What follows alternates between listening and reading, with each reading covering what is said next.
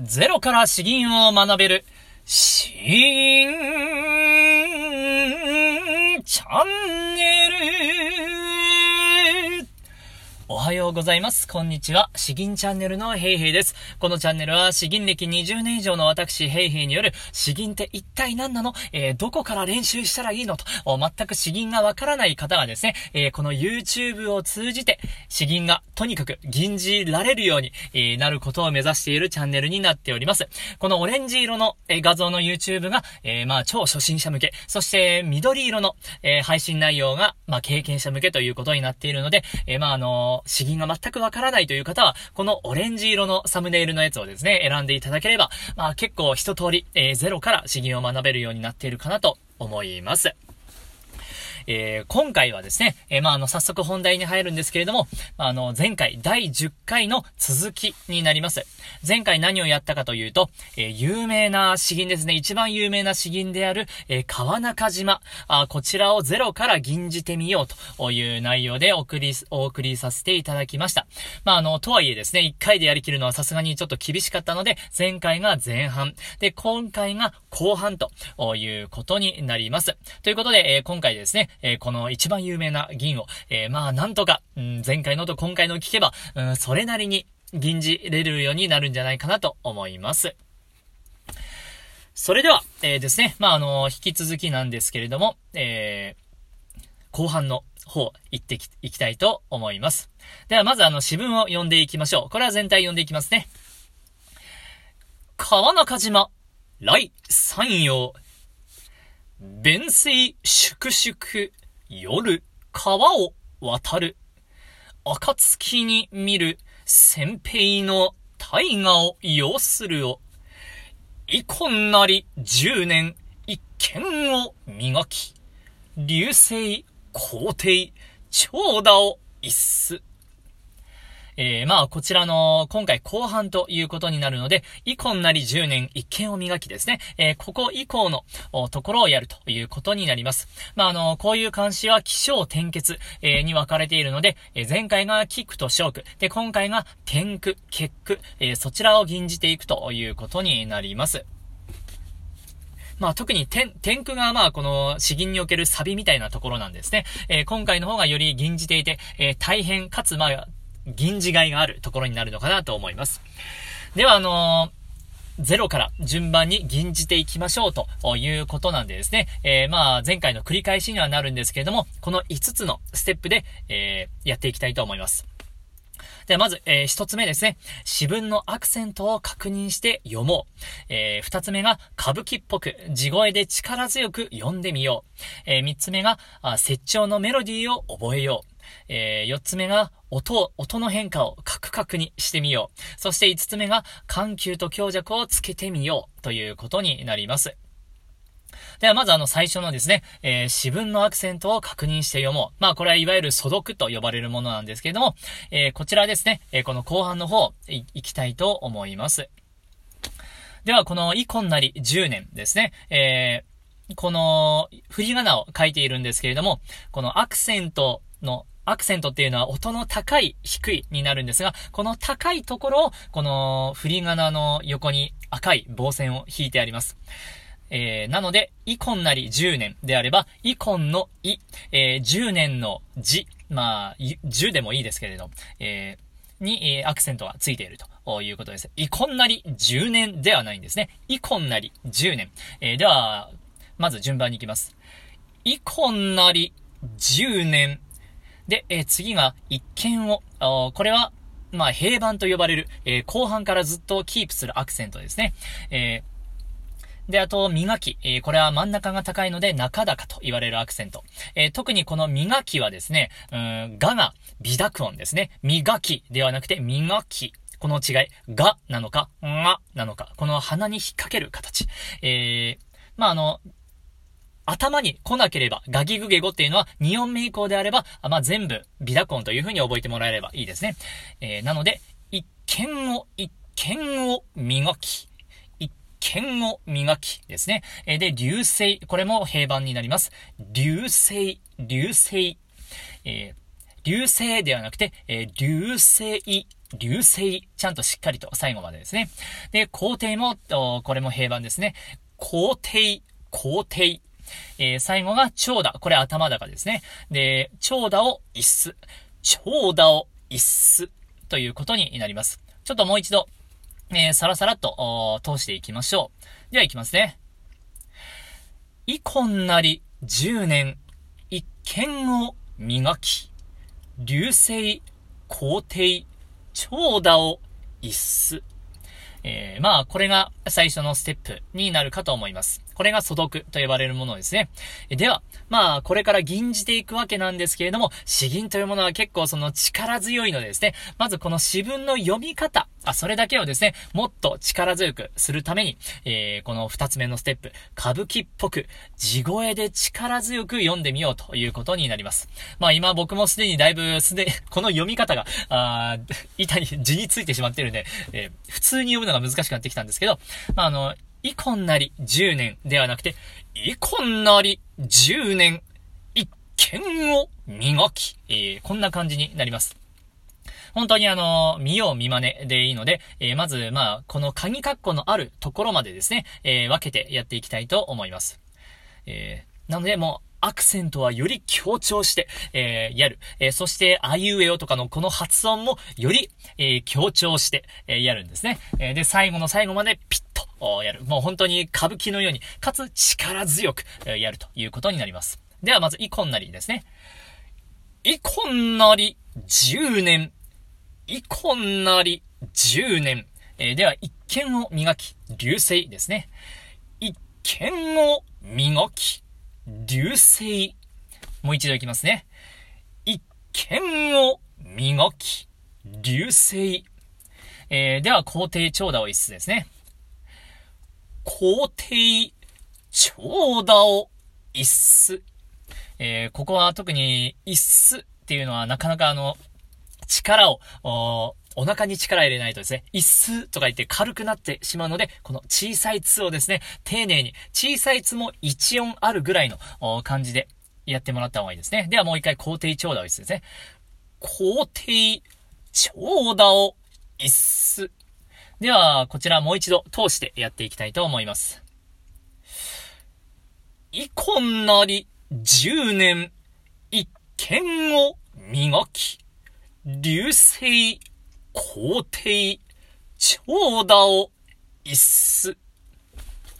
えー、まあ結構詩吟というのは詩文を言って説調をやる。えー、このなのでこの詩文を詩文はですねただ読むような感じでうーん。この読み方が、まあ、詩吟に結構ダイレクトに現れてくるので、そう、今のステップはなかなか馬鹿にできないということですね。えー、歌舞伎っぽく力強く読んでみようと。では、えー、三つ目ですね。いよいよ、この説調のメロディーを覚えてみようということになります。まあ、あの、今回は初心者向けに結構シンプルな形にやろうとは思うんですけれども、うんえー、引き続き女性も男性も吟じれるようにななほんで、えー、頑張りたいと思います。男性はいちオクターブ下げてやればいいかなと思いますね。では、遺恨なりじゅうねん。い、こんなり、い、いこんな、男性はこっちへ、いこんなりですね。えー、では、えー、まず、いこんなりじゅうねん。い、いきます。いこんなり、じゅう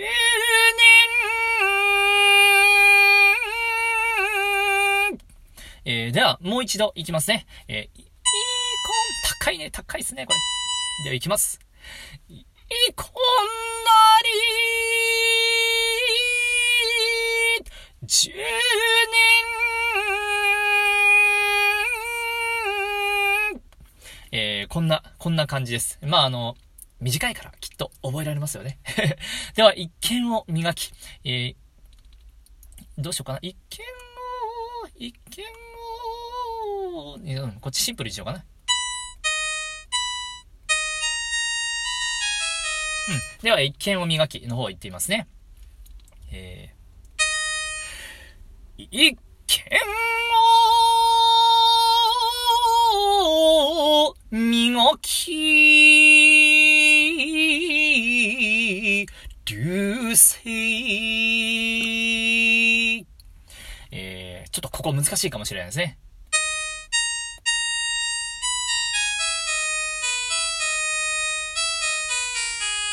この流れでいきます。じゃあいきますね。一見を磨き流星、うん、こんな感じですね。うまく伝わってるかな。では、皇帝、えー、皇帝長蛇を一す、えー、皇帝のところはですね、この、揺り上げ、揺らして上げる。まっすぐ伸ばした後、ちょっと揺らして上げるという、このサビに最後の、ダイナミックに終わるための、まあ、助走みたいな感じですね。皇帝で長蛇を一す。また大揺りが入ってきます。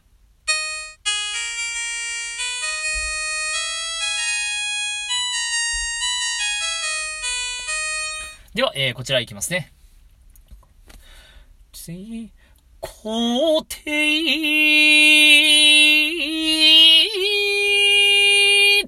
長蛇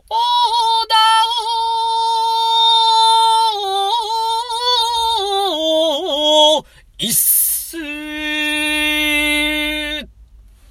えー、今回この大揺り一見を磨きとはですね、ちょっとだけ、えーひとひねりしております。えー、い、一見を、おー、えー、もうすぐにですね、もう山が来てそこから下るだけという形になっているんですけど、長蛇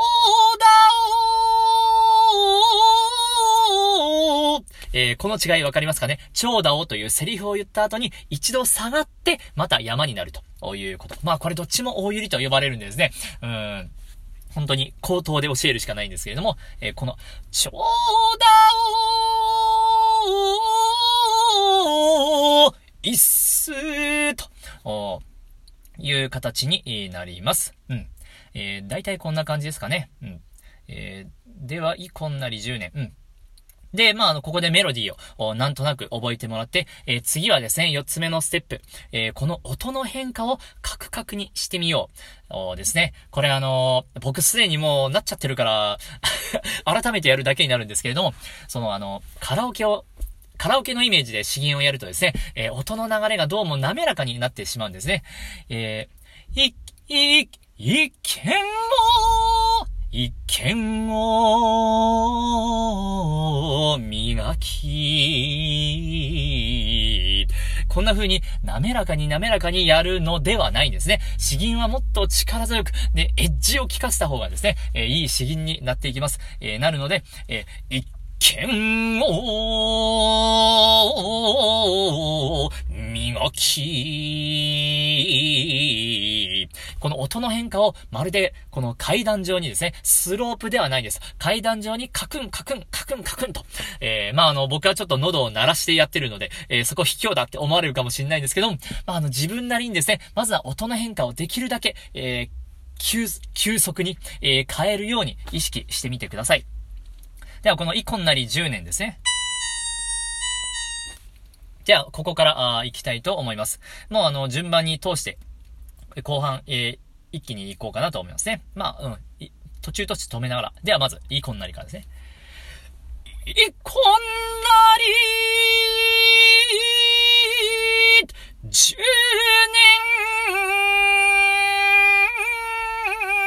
ねん。では次行きます。一見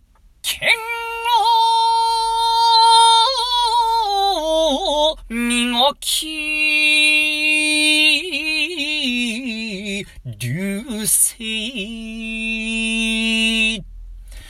ー、大丈夫ですかね。えー、では皇帝いきますね。皇帝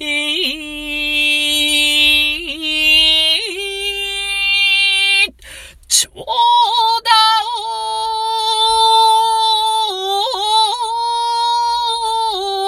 を一す。えー、こんな感じ、こんな感じ。若干下がったな、高いな。あちょっと、長蛇をの大揺りを少し、あの、全部均等に音の変化やると、やちょっと、いや、さすがに、ダサいかなと思ったんですね。えー、少し広げたり、縮めたりしました。長蛇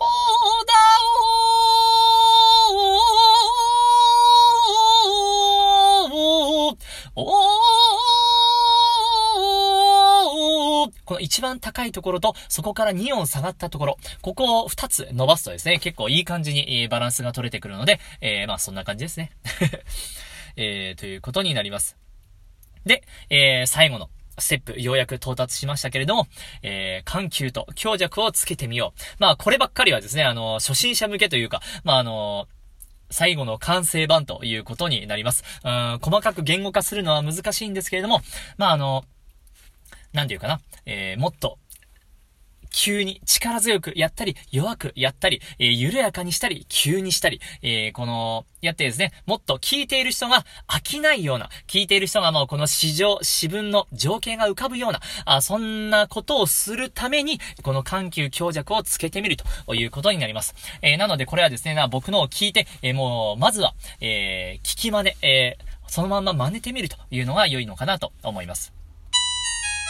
では、えっと、これ後半だけですね、えー、吟じていきたいと思います。ほんと最初高くて出ないんだよな。うん、では、がん、頑張ってますね。い、こんなり、じゅうね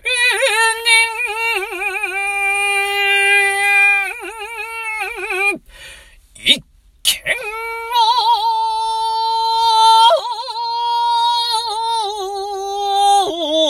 みごき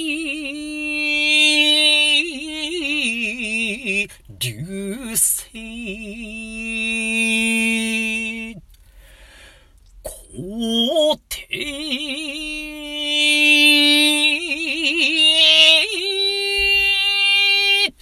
頂戴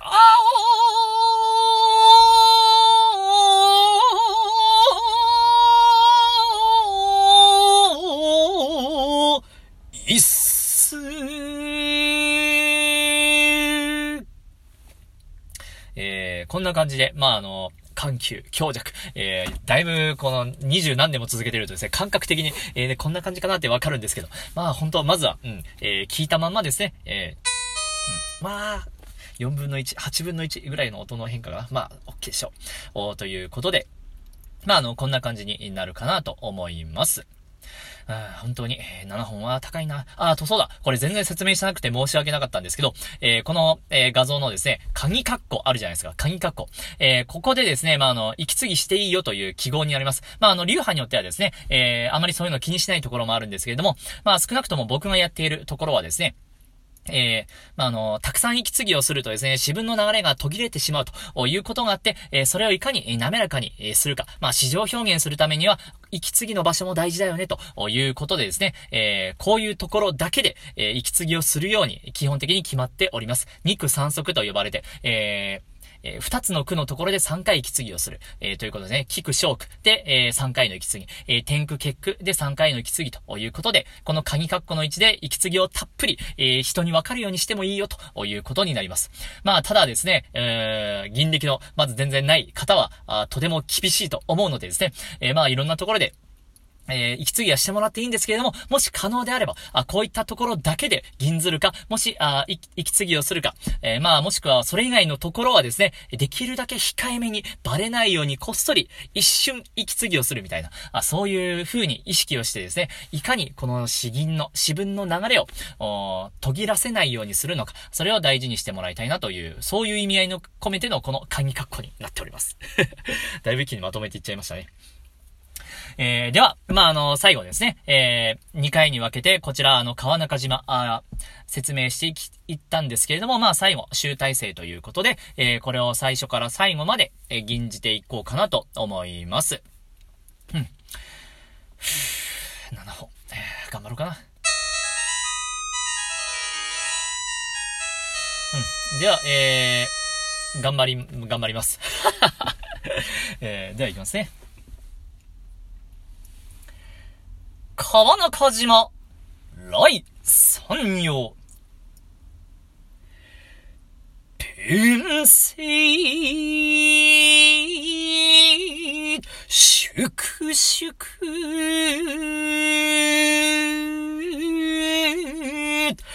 夜川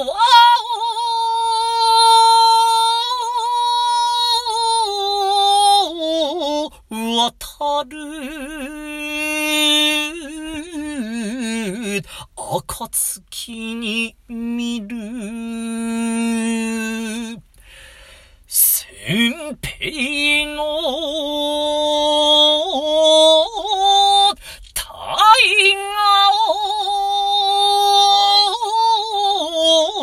を要するをえこんな十年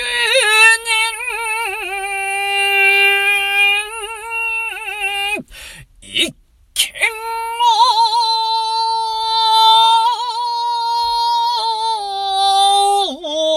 を磨き流星皇帝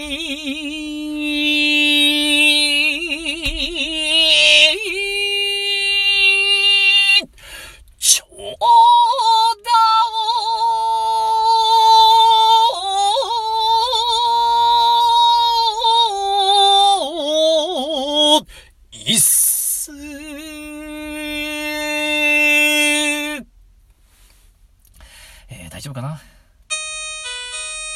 あ、うん、よんぶんのいち、よんぶんのいち下がったかな、うん、えー、あれですね、えー、ちょっとななほんやるのはさすがに無茶な気がしてきました。えー、まあ、あの、今回川中島やったんですけれども、まあ、他にもですね、順番に、えー、有名な詩文を、吟じれるようなやつをですね、まあ、あの、時々シリーズ化してやろうかなと思います。その時は、うーん、やっぱり、どうしようかな、やっぱりろっぽん、ろっぽんにさせてください。